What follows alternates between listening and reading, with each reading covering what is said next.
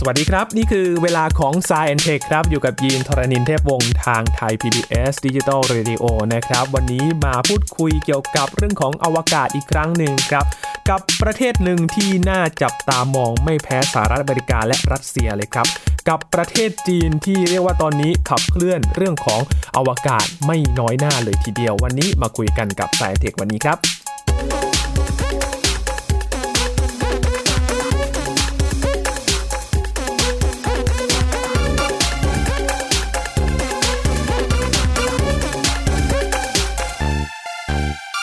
เป็นอีกหนึ่งประเทศที่น่าจับตาไม่แพ้เรื่องของเศรษฐกิจและก็เทคโนโลยีนะครับ คราวนี้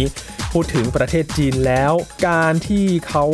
ทำเรื่องของเทคโนโลยีอวกาศก็ไม่น้อยหน้าเหมือนกันนะครับ มาดูว่าตอนนี้ไปถึงไหนกันแล้ว แล้วทำไมอยู่ๆก็โผล่มาแบบนี้มาคุยกันกับอาจารย์บัญชาธนบุญสมบัตินะครับ สวัสดีครับอาจารย์ครับ สวัสดีครับยีนครับ สวัสดีครับท่านผู้ฟังครับคราวก่อนเราพูดถึงภาพรวมๆนะครับอาจารย์ใช่เกี่ยวกับใช่เทคโนโลยีอวกาศครับว่าแบบประเทศไหนจัดทำอะไรการบ้างแข่งขันกันใช่แล้วส่วนใหญ่ก็ช่วงต้นๆก็จะเป็นเอ่อเรียกว่าสหรัฐอเมริกานะครับกับสหภาพโซเวียตในช่วงต้นนะครับในช่วงต้น แต่ตอนหลังก็จะมีญี่ปุ่นมีประเทศอื่นแบบแซมแซมเข้ามาครับนะครับจีนแล้วก็จีนแล้วก็อินเดียอะไรต่างๆเป็นต้นนะครับวันนี้เราจะมาเจาะจงที่ประเทศนี้เลยนะครับจีนแดงจีนมังกรเออแผ่นดินใหญ่ยินยินสงสัยว่าทำไมเจาะประเทศนี้เออนั่นสิครับ แต่ก็สงสัยว่าทำไมอยู่ๆเขาโผล่มาใช่นี่ไงอ่ามีมีสองประเด็นนะจู่ๆโผล่มานี่ก่อครันบจู่ๆโผล่มาแน่นอนว่าไม่มีใครจู่ๆเก่งขนาดที่ ส่งยานช้างเหินสี่ไปลงด้านไกลดวงจันทร์เป็นประเทศแรก แสดงว่าเขาซุ่มเขาโอ้เขาจริงก็จะว่าซุ่มก็ไม่ก็ไม่เชิงนะฮะ แต่ว่าเราอาจจะไม่ค่อยสนใจเขาหรือเขาจะปิดข่าวมาพอสมควรในในแง่นั้นนะฮะ แต่ในวงการนี่ก็พอรู้ว่าจีนนี่ก็เริ่มทำทำอะไรมาครับยาวนานเลย เดี๋ยวมาดูกันรากเขาเนี่ยลึกมากโอ้นะครับลึกมากพอสมควรทีเดียวครับทีนี้ถ้าเกิดว่าดูในแง่สถิติเลยก็ได้นะครับ ถ้าหากว่านับประเทศ ณ ปัจจุบันปี 2019 นี่นะครับ 2562 เนี่ยพศนะครับ จีนคือประเทศที่อันดับที่ 2 ที่ลงทุนทางด้านอวกาศมากที่สุด รองจากสหรัฐอเมริกา แน่นอนว่าสหรัฐเขามาไกลมากแล้วไงครับแล้วก็เขาก็เลยเป็นอันดับหนึ่งอยู่ ถ้าให้มองในแง่องค์กรอีก แน่นอนว่าใครๆนึกถึงนาซาแต่ว่าถ้าอันดับ 2 นี่คือจีนอีกแล้วครับแปลแปลว่าแปลว่าถ้าถ้าเกิดว่าแข่งกันจริงๆเนี่ยก็คือครับถือว่าเราคิดว่า2เราพยายามแย่งชิงที่ 1 ให้ได้จากที่1ณปัจจุบันนี้นะครับจีนนี่ก็น่าจับตาที่สุด นะครับโอ้นะมองแง่นั้น ทีนี้ถ้าเกิดว่าเอ่ออยากจะลองแบ่งแบบนี้ครับยินเนื่องจากว่ามีประเด็นได้หลากหลายเนาะถ้าเราไล่ตามเวลานี่แบบจากเขาวที่แล้วเนี่ยก็อาจจะไม่ไม่เห็นภาพชัดนัก อยากจะจัดเป็นกลุ่มๆคือพูดถึงปฐมบทก่อนเออว่ามันเกิดอะไรขึ้นทำไมจีนเขาถึเริ่งมแบบต้นมันเริ่มยังไงเริ่มแบบนี้ใช่ไหมเออครับแล้วมีใครเป็นคีย์แมนหรือคนสำคัญบ้าง แล้วจากนั้นเนี่ยดูว่าเขาพัฒนาการเป็นลำดับมาด้วยอะไรบ้าง จะเล่าแบบนี้นะครับเป็นลำดับนี่พูดถึงขีปนาวุธก่อนนะครับตามด้วยดาวเทียมนะครับ แล้วก็แทรกด้วยนะครับ อันนี้แทรกด้วยคือจริงๆมันมันมันมันแทรกๆอยู่ คือผู้ชายคนแรก นักบินอวกาศชายคนแรก นักบินอวกาศหญิงคนแรกที่ขึ้นสู่อวกาศ คนคนแรกที่ทำ space walk คือออกไปเดินในอวกาศนอกครับยาน แล้วก็อีก 4 เรื่องคือแบบนี้ เรื่องของเกี่ยวกับดวงจันทร์ อืมอ่าจะไปทำอะไรกันที่ดวงจันทร์นี่นะครับจีนครับนี่มีความฝันที่ยิ่งใหญ่มาก ๆ เลย แล้วจนคนอื่นต้องตามเดี๋ยวเล่าให้ฟังในรายการโอ้นะครับแล้วก็พูดถึง space station ของจีนเองครับสถานีอวกาศสถานีอวกาศของจีนเลยครับอ่าซึ่งมีมีแผนในไม่ไม่นานนี้ แล้วก็พูดถึงสิ่งที่ตอนนี้ยังทำไม่สำเร็จ แต่ว่ามีความฝันอยู่อีก 2 อย่างคือ จีนจะพยายามใช้พลังงานจากอวกาศ พลังงานแสงจากอวกาศนะครับจะส่งกลับมายังโลกโอ้โหนี่แบบแน่นนะความฝันใหญ่เขาเลยนะครับครับ space base solar power แล้วก็ สุดท้ายคือแน่นอนตอนนี้ใครพูดถึงดาวอังคารเนาะอีลอนมัสก็จะไปอะไรครัก็บจะไปใช่ไหมอินเดียก็ไปส่งยานอวกาศรอบๆอะไรอย่างนี้เป็นต้นครับนะจีนก็บอกว่าเอาละจะเอาด้วยดาวอังคารก็ต้องต้องด้วยอยู่แล้วและแอนบียอนคือไปไกลกันอีกอ่าอ่าไปไกลกันอีกอ่าอันนี้คือสุดท้ายดีไหมครับดีพอเลยพอครับลำดับแบบนี้ปั๊บเนี่ยเราจะเห็นภาพว่าจีนเนี่ยเกิดมายังไง พัฒนาการยังไงแล้วจะไปไหนกันครับแล้วเดี๋ยวพอตอนเราฟังข่าวเราเข้าใจนี่ไงที่เขาคิดเอาไว้เมื่อกี่ปีก่อน หรือนี่ไงมันมาแล้วหรือว่ามันอาจจะมาช้ามาเร็วกันเดี๋ยวได้เห็นกันนะครับนี่ครับอยากรู้ว่าจริง ๆ แล้วเขาเริ่มต้นมาจากเริ่มแบบนี้เลยครับ เริ่มแบบนี้เลย คือในยุคที่มีสงครามเกาหลีนะครับถ้าพิคิดเป็นคศคือ 1950 1953เนี่ยนะครับครับสงครามเกาหลีเนี่ยอเมริกาเนี่ยดันขู่นะครับคือนั่นนั่นคือเหตุเหตุการณ์ที่เกิดขึ้นหลังจากสงครามโลกครั้งที่สองไงขู่ว่าจะอาจจะมีการใช้อาวุธนิวเคลียร์ในสงครามเกาหลีนะเพื่อจัดการสงครามนะฮะพอโอเคแน่นอนว่าคนก็กลัวแต่ว่าตอนนั้นจีนเนี่ย เหมาเจ๋อตงเนี่ยยังเป็นเบอร์หนึ่งอยู่ พอรู้งี้ปั๊บเนี่ยเฮ้ยไม่ได้ละขืนปล่อยให้อเมริกานี่เป็นเจ้าโลก หรือว่าประเทศอื่นมีอาวุธนิวเคลียร์เนี่ยโดยที่เราไม่มีเราก็โดนเป็นเบี้ยล่างตลอดเวลาครับเราจะตรงคิดว่าต้องมีเราต้องมีอาวุธนิวเคลียร์อืมและแน่นอนไอการต้องมีอาวุธนิวเคลียร์เนี่ยอาวุธนิวเคลียร์มันก็ต้องถูกยิงจากจรวดออกไปได้ครับถูกไหมครับ ก็ต้องมีโครงการที่เรียกว่าสร้างขีปนาวุธประเภทติดหัวรบขึ้นมา แล้วบังเอิญมากเลยจะเรียกบังเอิญหรือเปล่าไม่ทราบ แต่ว่าเป็นความโชคดีของจีนและความโชคร้ายของอเมริกามั้ง คืออย่างนี้ครับเอายังไงล่ะครับอาจารย์มีบุคคลสำคัญคนหนึ่งซึ่ง โอ้จีนถือว่าเป็นบิดาแห่ง เรียกว่าพวกจรวดนะครับและขีปนาวุธเลยเฉียนชุยเซินคนนี้นะครับคืออย่างนี้คนนี้เนี่ยเป็นคนจีนที่เกิดขึ้นเอ่อเกิดในในประเทศจีนนะครับยุคสมัยรัชวงศ์ชิงเนี่ยแล้วไปเรียนต่อที่อเมริกา เป็นคนเก่งหัวดีไงครับนะครับจบจากมหาวิทยาลัยปักกิ่ง จบแล้วก็ไปต่อที่อเมริกานี่โอ้โห พูดปั๊บนี่ทุกคนต้องโอ้เก่งแน่อยู่แล้ว MIT อืม Massachusetts Institute of Technology นะครับกลับไป Caltech ครับซึ่งก็คือคือ MIT โอ้ทางฝั่งตะวันตก คือสุดยอดเลยแล้วก็ไปเรียนทางด้านนี้เลยครับ เกี่ยวกับพวก aerodynamics กับเครื่องยนต์จรวดครับนะครับ แล้วก็ในช่วงที่ตอนอยู่อเมริกาตอนที่ยังไม่ไม่มีอะไรที่แบบว่าเป็นเป็นเรื่องเป็นราวขึ้นมานี่นะครับ คุณเฉียนเนี่ยก็ ได้รับการขอร้องจากทางกองทัพอเมริกาเนี่ยให้ช่วยออกแบบจรวดได้ซ้ำไปนะครับโดยที่จรวดเนี่ยมีต้นแบบมาของเยอรมันนี่เป็นต้นอืมคือเป็นคนเก่งไงเขาก็ใช้ แต่เกิดอะไรขึ้น พอมันเกิดเรียกว่าลัทธิคอมมิวนิสต์นี่มันมันก็มีความเรียกว่าน่ากลัวในช่วงนั้นเนาะครับทางอเมริกานี่เขาก็มีความหวาดกลัวเขาเรียกลัทธิแมคคาที่นะครับคือว่า เกิดกลัวว่าคอมมิวนิสต์นี่เกิดเอาชนะทั้งโลกเสรีประชาธิปไตยได้เนี่ยมันมันเราก็แย่เลยเพราะเราเป็นผู้ครับนำด้านนี้อยู่นะฮะอืมกลัวอะไรล่ะ ก็กลัวพวกคนจีนหรือว่าใครก็ตามที่แบบว่าประเทศของเขาเนี่ยเป็นพวกคอมมิวนิสต์ไงอ่าว่าจะเอาความลับอะไรเป็นนั่นหรือเปล่านะครับครับ เกิดนั่นไปสิ่งที่เกิดขึ้นคือว่าพวกเฉพาะนักวิทยาศาสตร์นี่นะครับทั่วโลกนี่นะครับที่กลัวเนี่ยนะฮะหนีกลับจีนเนี่ยประมาณอพยพเนี่ย1,500 คน แล้วก็จากเฉพาะอเมริกาเนี่ย1,000 คนโอ้ และแน่นอนว่าคุณเฉียนชุยเซินนี่ก็เป็นหนึ่งเป็นหนึ่งคนที่เรียกว่าต้องจะอพยพต้องอพยพด้วยแต่ปัญหาคืออย่างนี้ ด้วยความเก่งของเขามากเนี่ยนะครับ โอ้พวกนายพลอเมริกาบอกย้ายออกฆ่าดีกว่าอ๋อแต่ทีนี้มันมันจู่ๆจะฆ่าคนมันทำไม่ได้ไงนะฮะก็กักบริเวณครับกักไว้ 5 ปี house arrest คือกักไว้ในบ้านไม่ให้ทำอะไรครับลองคิดถึง house arrest อย่างองซานซูจีไงนึกออกไหมคือไม่ให้ออกนอกคือนอกอยู่บริเวณบ้านพักเนี้ยอ่าเองจะทำอะไรไม่ได้ห้ามติดต่อห้ามนู่นห้ามนี่อะไรคเงี้รัยบ จนจีนต้องใช้วิธีการแบบนี้ครับ คือว่าต้องเอาคนนี้กลับมาให้ได้คนเอานักบินเฉลยศึกของอเมริกัน 11 คน แลกกับคุณเฉียนคนเดียวโอ้อเมริกาถึงยอมครับยอมยอมแล้วก็แล้วก็ทางครอบครัวอะไรเฉียนก็ได้กลับมาด้วยนะฮะตอนนั้นนี่ก็พวกไอ้นายทหารผู้ใหญ่ของสหรัฐบอกนี่เป็นความงี่เง่าของอเมริกาที่สุดที่ปล่อยคนคนนี้ออกไปอืมและคนนี้ก็กลายเป็นคนที่สร้างคีย์แมนคนสำคัญที่สร้างสถาบันทางด้าน พวกขีปนาวุธแล้วก็อวกาศของจีนโอ้ นะครับอ่าเป็นงั้นเลยคือต้องต้องยอมรับว่าอย่างนี้ จะเห็นว่าโครงการของจีนอวกาศเนี่ยถ้าเราดูนี่นะครับเฮ้ยมันดูมันคล้ายๆโลกตะวันตกเหมือนกันเนาะครับใช่ไหมเช่นส่งดาวเทียมอะตอนตกส่งดาวเทียมโครงการคล้ายๆก็ดาวเทียมกันเลยบ้างเอ่อตอนตกไปลงดวงจันทร์ก็ไปด้วยไปด้วยอะไรอย่างเงี้ยนะจะไปดาวอังคารไปด้วยอะไรอย่างเงี้ยนะฮะเทคโนโลยีจรวดจู่ๆจีนคงไม่สร้างขึ้นมาเองได้นะฮะครับก็นี่แหละครับ เป็นคนเอาเทคโนโลยีมาอืมมา ทีนี้มันก็เกิดเหตุการณ์นี้ขึ้นมาอีกคือว่า พอรัสเซียไอ้โซเวียตนะครับตอนนั้นเป็นโซเวียตเนี่ยส่งไอ้ดาวเทียมดวงแรกจำได้สปุกนี่ขึ้นมาปั๊บเนี่ยครับแน่นอนอเมริกาก็กลัวจีนก็เฮ้ยคือแน่นอนว่ามันไม่ใช่อเมริกาเดียวหรอกครับที่ต้องรู้สึกกับไอ้เรื่องพวกนี้ จีนก็ด้วยจีนก็ต้องรู้สึกใครๆต้องรู้สึกทั้งนั้นอะครับไทยสยามตอนนั้นหรือว่าจีนไทยไทยไม่รู้รู้สึกป่ะนะแต่ไทยไม่รู้รู้สึกป่ะแต่ว่าจีนรู้สึกแน่นอนบอกไม่ได้ เราก็ต้องส่งได้เหมือนกันครับอ่านี่ไง ต้องส่งได้ปั๊บก็ต้องต้องทำบ้างนะครับอืมแล้วก็ตัวตัวที่พีคมากๆคือตอนที่อเมริกาเอาชนะไอ้ Space Race ได้ท่านในมองอเมริกาแล้วก็ครับน่าจะทั่วโลกด้วยนะครับ คือพอนีลอาร์มสตรองไปลงดวงจันทร์ได้ปั๊บเนี่ยจีนก็ไม่ได้เราก็ต้องเป็นดวงจันทร์ได้ต้องต้องมีโครงการอวกาศด้วยครัต้องใช้คำนี้ต้องมีโครงการอวกาศด้วย แล้วก็นี่ก็คือเรียกว่าที่มาที่ไปจะเห็นว่า เรื่องเทคโนโลยีอวกาศเนี่ยเกี่ยวพันกับการเมืองเยอะมากครับแล้วจริงๆ จีนก็ไม่ได้หายไปไหนเลยนะฮะอาจารย์ ไม่ได้หายไปไหนเขาก็เลอยู่ในยเหตุการณ์ทุกครั้งตใช่ลอดอยู่ในลเหตุการณ์ทุกครั้งเพียงแต่ว่าเสียงไอ้ถูกกลบไปหรือครับอาจจะปิดข่าวอะไรก็ตามไม่แน่ใจหรือว่าเราอาจจะไม่คิดว่าเขาจะขึ้นมาพังงาดได้อย่างในปัจจุบันก็ได้ครับก็เลยไม่ไม่ไม่ค่อยรู้มากนักอ๋อแต่เขาเขาทำมานานแล้วทำมานานแล้วนะครับแล้วก็เริ่มจากอย่างที่บอกเลยดาวเทียมก่อนอะจะขีปนาวุธก่อนครับขีปนาวุธนี่ก็ระยะสั้นก่อนเนาะแต่ก็ระยะกลาง ระยะไกลติดหัวรบนิวเคลียร์เข้าไปเนี่ย step มันจะแบบนี้เลยอะนึกออกไหม step มันจะเป็นแบบนี้เลยอืมนะครับแล้วพอพอทำพวกขีปนาวุธได้ที่ก็ไม่ต้องห่วงเพราะว่าขีปนาวุธก็คือจรวดที่ยิงจากพื้นสู่พื้นอะไรเงี้ยหรือพื้นสู่เป้าหมายครับแต่จรวดก็คือต่อยยิงอดเจากต่อยอดขึ้นไปขึ้นสู่อวกาศแล้วส่ง พวกยานอวกาศขึ้นไปเอาดาวเทียมหรือยานอวกาศขึ้นไป อันนี้จะเห็นว่าที่มาเนี่ยเป็นเชิงการเมืองเชิงการทหารครับเริ่มเริ่มต้นเป็นแบบนั้น แล้วก็ถูกกระตุ้นด้วยการแข่งขันระหว่างไอ้สหรัฐอเมริกากับโซเวียตนั่นเองครับนะทำให้จีนขึ้นมาพังงาดแล้วก็การปล่อยคุณเฉียนชุยเซินกลับมาเมืองจีนนี่ก็อืมถือเป็นความโชคดีของคนจีนครับเหมือนเป็นคลังความรู้คลังความรู้คลังเทคโนโลยีเลยมันสมองครับเนี่ยจนยอดมาเลยมาพัฒนานะครับโอ้ทีนี้ถ้าเกิดว่ามองมองถึงเอ่อดาวเทียมก่อนเนาะครับพพ อปี 1970 ปั๊บจีนก็ส่งดาวเทียมดวงแรกขึ้นไปได้อืมนะครับขึ้นไปได้ ก็เป็นประเทศที่5เอาครัแล้บวกันนะหลังจากเอ่อ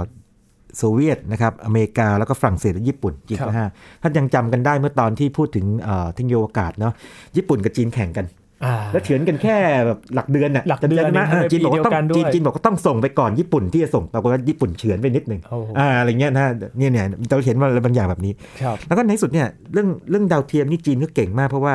หลังจากนั้นมานะครับพัฒนาอะไรบ้าง เป็นดาวเทียมที่ทำ remote sensing คือ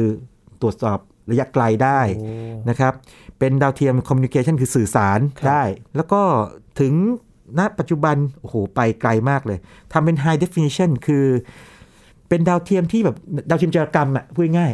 สามารถ แบบมีความละเอียดของภาพเนี่ยถึงขนาดที่ว่าจับของมันพื้นขนาดความยาวหนึ่งเมตรน่ะมันได้อะชัดเจน ก็อาจจะไม่ชัดเจนแต่จับได้ว่ามันคืออะไรไงอ๋อนึกภาพไหมสมมติว่าถ้าเกิดว่าดาวดาวเทียมระบบจับภาพของดาวเทียมหรือว่ากล้องครับเขาเนี่ยไม่ดีพอเนี่ยนะฮะแยกไม่ได้ว่านี่คือรถหรือนี่คืออะไรกันแน่เนี่ยไม่ได้อ่าแต่รถนี่มันก็ประมาณสักสองเมตรใช่ไหมครับมากกว่านั้นใช่ไหมแต่ถ้าหนึ่งเมตรได้นี่รถยนต์คันไหนคันไหนนี่แยกก็ได้เลยหมดเลยอ่าแบบนี่ไงเป้าเราที่ตามติดตามอยู่รถ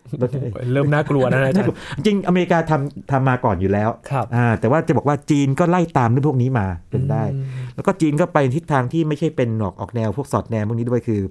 เอ่อเป็นฟิสิกส์ลึกๆ เลยศึกษาพวกสสารมืดอะไรต่างๆคือแบบออกแนวไฮเทคทางฟิสิกส์ไปเลยครับเนี่ยนะครับแน่นอนว่าพอมีเทคโนโลยีพวกนี้ปั๊บเนี่ยก็อยากทำอะไรก็ทำได้แล้วคราวนี้อ่าเงินก็มีรวยด้วยรวยนะครับด้วยนั่นคือในแง่ของดาวเทียมครับซึ่งเห็นว่ามันก็มีรากฐานมาจากเรียกว่าจรวดแล้วก็ต่อยอดมาแล้วก็ครับเพิ่มความเก่งเรื่อยอืมๆ นะครับพอดาวเทียมได้ปุ๊บก็ต้องพัฒนาต่อกันดีใช่ไหมอาจารย์ใช่ใช่ใช่พอเรียมดาวเทียมได้ปั๊บเนี่ยเดี๋ยวขอแทรกนิดหนึ่งนะฮะเอาขอยกย่องเรียกว่าในแง่ของคนที่ไปขึ้นเป็นคนแรกเนาะครับ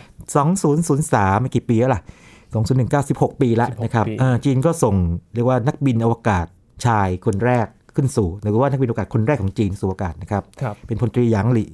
ลี่เหวยนะครับหยางลี่เหวยขึ้นไปนะครับไปกับยานสันโจวอืม5นะครับขึ้นไปทำภารกิจอยู่ 20กว่าชั่วโมงโอ้นะครับก็ถือว่าโอ้แน่นอนถ้าเกิดประเทศนี้ทำได้เนี่ยคนจีนอย่างน้อยๆคนจีนเนาะทั้งประเทศหรือทั่วโลกด้วยเนาะครับถ้าเกิดว่ายังยังยังยังชอบทางพรรคคอมมิวนิสต์อยู่เนี่ยก็ต้องดีใจแน่นอนอยู่แล้วครับอันนี่แบบคือจีนก้าวหน้าไปแล้วอืมแล้วถ้านับเป็นประเทศก็ประเทศที่ 3อ่าอันน่าภูมิใจไหมรล่ะองจากสหรัฐใช่แน่นอนว่าแม้รัสเซียแม้ว่าจะช้ากว่าคนอื่นอยู่หลักหลายสิบปีก็ตามเนี่ยนะฮะ แต่ว่าใครทำได้ที่3นี่ต้องถือว่าก็แบบคุณทำอะไรบางอย่างได้สุดยอดแล้วสุดยอดมากเลยครับนะครับแล้วก็ Space Walk คือออกไปเดินนอกยานก็ยานสันโจว7นะครับ ในปี 2008 คือ 5 ปีหลังจากที่มีนักบินอวกาศคนแรกนะครับแล้วหลังจากนั้นอีก 4 ปี คือในปี 2012 เนี่ยก็ส่งนักบินอวกาศหญิงหรือหยางรู้สึกเคยมาเมืองไทยด้วยนะครับครับขึ้นไปเป็นคนแรกอืมดังนั้นถ้าเกิดว่าจะเคลมสถิติในแง่ของคนเนาะของคนก็คือนักบินอวกาศคนแรก Space Walk ครั้งแรกครับแล้วก็นักบินอวกาศหญิงครั้งแรกก็เกิดขึ้นมา เรียบร้อยแล้วอืมจากจีนก็ทำครบหมด เก็บแล้วเรียบร้อยครับ จริง ๆ พวกนี้เนี่ยเวลาพูดแบบนี้ปั๊บเนี่ยฟังเหมือนกับว่าเอ๊ะก็เป็นเป็นแค่สถิตินี่โอ้ไม่ใช่อย่างนั้นสิ อย่าลืมว่าก็แน่นอนวางทางของเขาเอางี้ชุดอวกาศแล้วกันเอาง่ายๆก่อน เรียกว่า made in China นึกภาพไหมผลิตคือเองอะใช่เขผลิตทุกอย่างทำเองแล้วมันไม่ง่ายนะครับอ่าสมมติว่าอยากคุณอยากจะทำชุดอวกาศหรือว่าระบบต่างๆ ที่มันจะยังชีพให้นักบินอวกาศขึ้นไปได้ แล้วก็ยานอวกาศอีกอะไรอีกของจีนล้วนๆอะไรแบบนี้เป็นต้นก็แสดงว่าเขามีความสามารถทางเทคโนโลยี สูงถึงขั้นที่จะทำทุกอย่างนี้ได้แล้ว การที่นักบินอวกาศ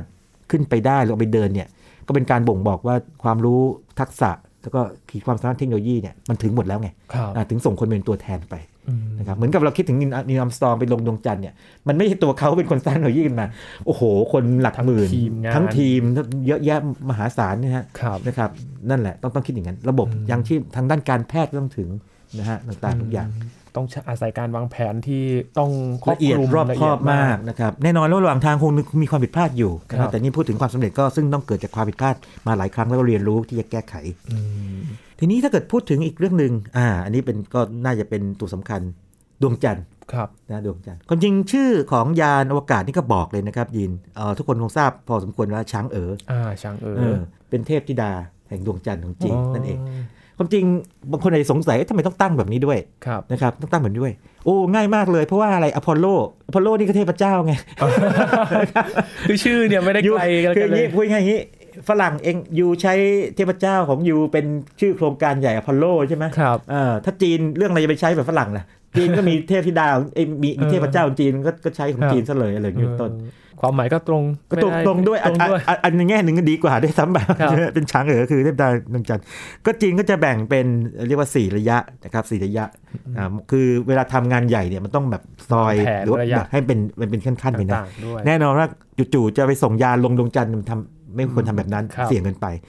ระยะที่หนึ่งหรือเฟสหนึ่งเนี่ยก็คือส่งยานไปโคจรรอบๆดวงจันทร์ก่อนแล้วเก็บข้อมูลมา อันนี้หนึ่งก่อนนะครับ สองคืออะยีนลองทายสิพอรอบได้แล้วอะถ้าทำได้แล้วทำไงต่อคราวอะนี้ลก็งไปสำรวจก็ต้องลงไปสำรวจนะลงสำรวจเนาะลงสำรวจอันที่สองนะครับสามเนี่ยคือถ้าลงสำรวจได้แล้วเนี่ยเอ๊ะจะดีไหมนะ ถ้าเกิดว่าสามารถที่จะเรียกว่าให้ยานเนี่ยออกมาจากดวงจันทร์โดยที่เก็บตัวอย่าง พวกหินพวกแร่ธาตุต่างๆ ออกมาด้วยส่งกลับมายังโลก อ่านี่ฮะคือส่งลงไม่พอไงคราวนี้เอากลับเก็บมาด้ตัววยอย่างมาอ่าแล้วสี่คือคราวนี้ส่งคนไป แล้วก็มันไม่ใช่แค่ส่งลงคนลงไปเหยียบดวงจันทร์แล้วก็ไปพูดคำพูดเท่ๆหรือไปตีกอล์ฟหรือไปเต้นรำบนดวงจันทร์เหมือนอเมริกาอะไรแบบนั้นนะครับ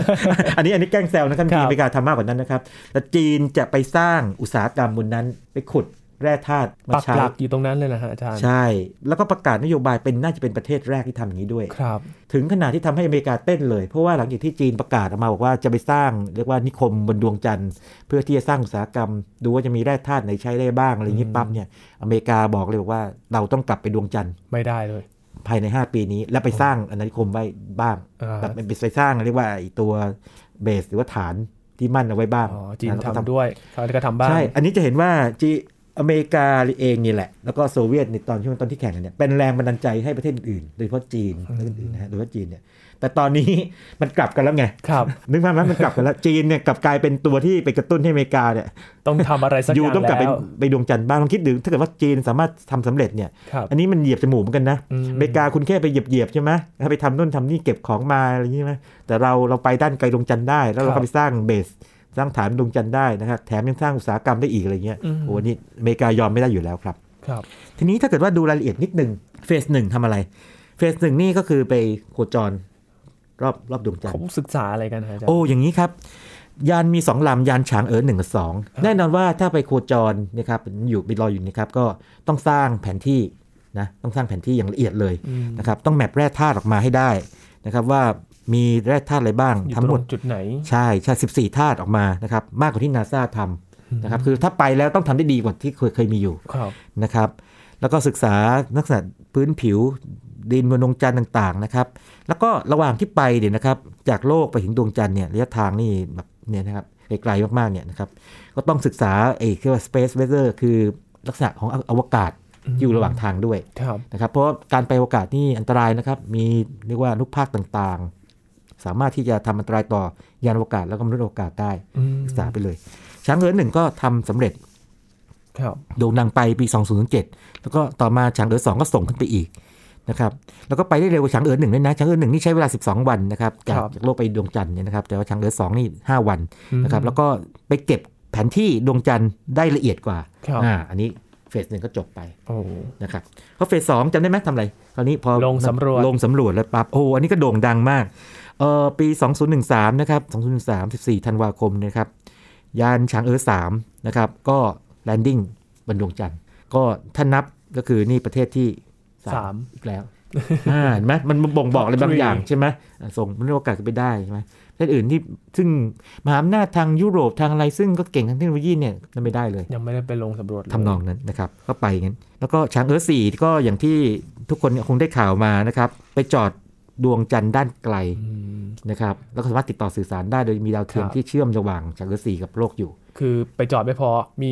อะไรติดตัวไปด้วยนะฮะอาจารย์ ใช่เอาเมล็ดพันธุ์ไปด้วยนะสี่ครับนะฮะนะฮะเอาฝ้ายไปปลูกอะไรปลูกนะ ถึงแม้ว่าจะจะจะจบชีวิตไป แต่ว่ามันก็เป็นสัญลักษณ์ที่ว่าทำได้แล้วอืมนะครับนั่นคือแล้วก็ไกลๆของจีนก็คืออย่างนี้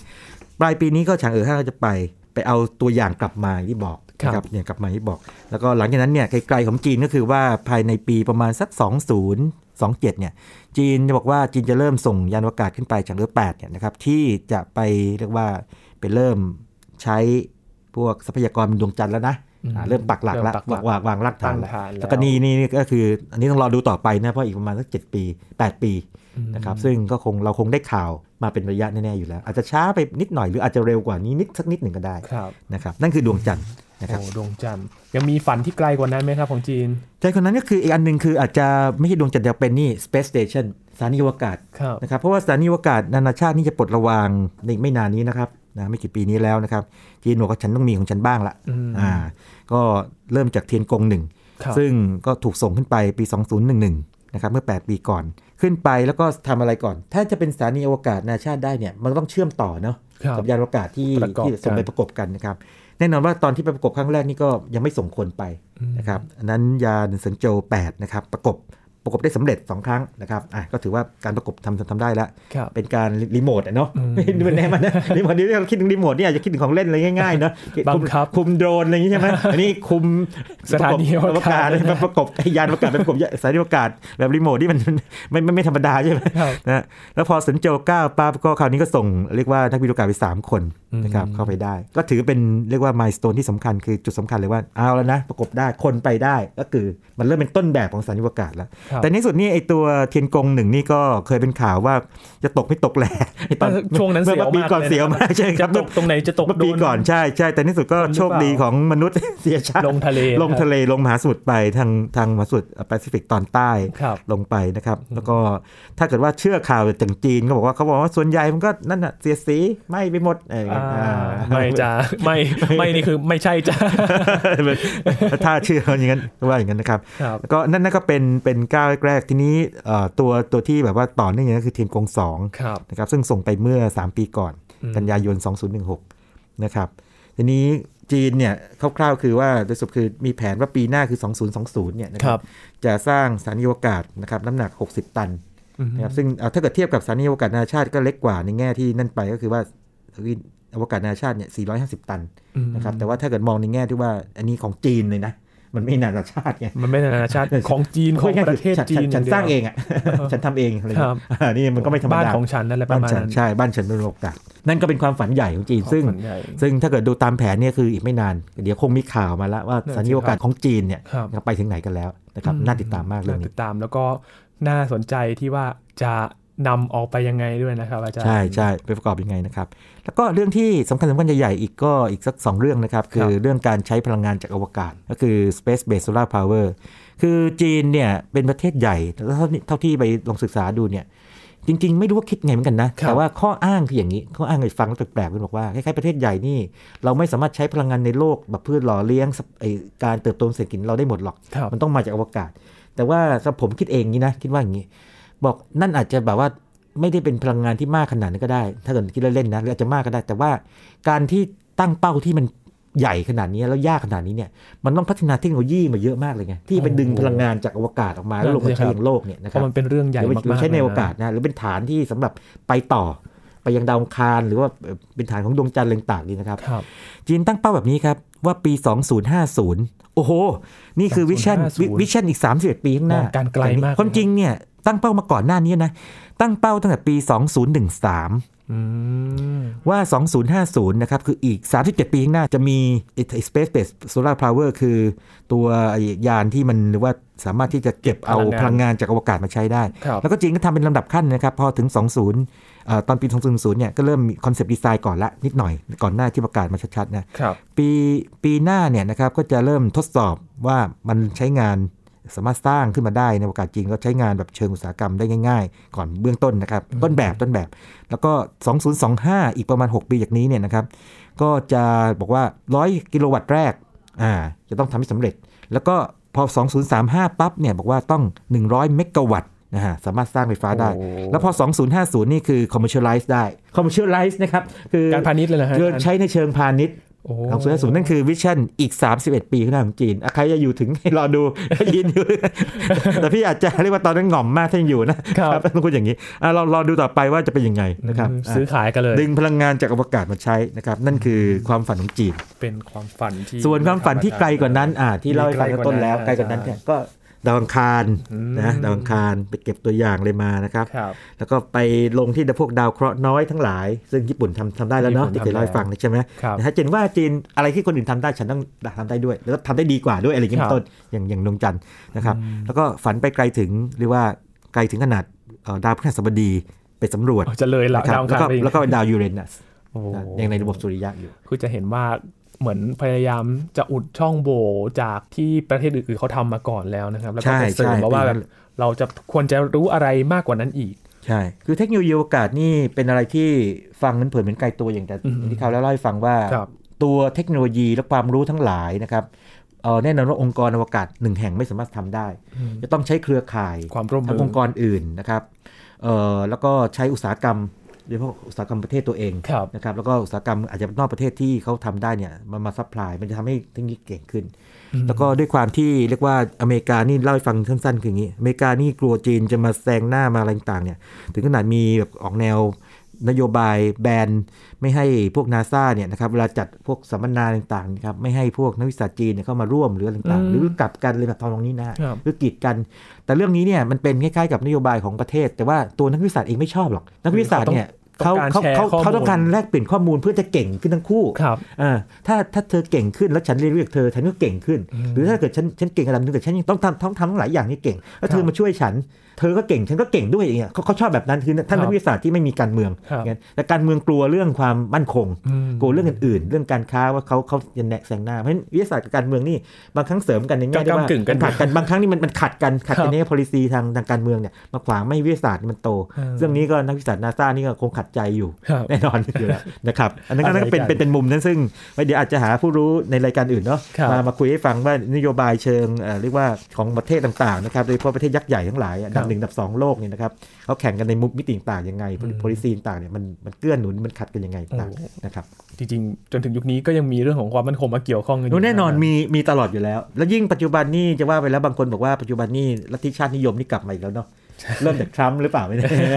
อเมริกา first อะไรอย่างนี้ใช่ไหมฮะครับนะครับ จนเกิดสงครามการค้าอะไรกันตอนนี้ ใช่ใช่อันนี่ก็ติดตามมันต่อไปนะครับครับ ส่วนอวกาศนี่ของจีนก็คร่าวๆนี่เป็นแบบนี้นะคครับรับ เป็นอีกประเทศหนึ่งที่ น่าจับตาไม่แพ้กันเลยนะครับสำหรับประเทศจีนกับเรื่องของการพัฒนาด้านอวกาศครับวันนี้ขอบคุณอาจารย์บัญชามากๆเลยนะครับครับยินดีมากครับ นี่คือ Science Tech ประจำวันนี้นะครับคุณผู้ฟังติดตามรายการย้อนหลังนะครับกันได้ที่ www.thaipbsradio.com นะครับช่วงนี้ยีนทรณินเทพวงศ์พร้อมกับอาจารย์บัญชาธนบุญสมบัติลาคุณผู้ฟังไปก่อนนะครับ สวัสดีครับ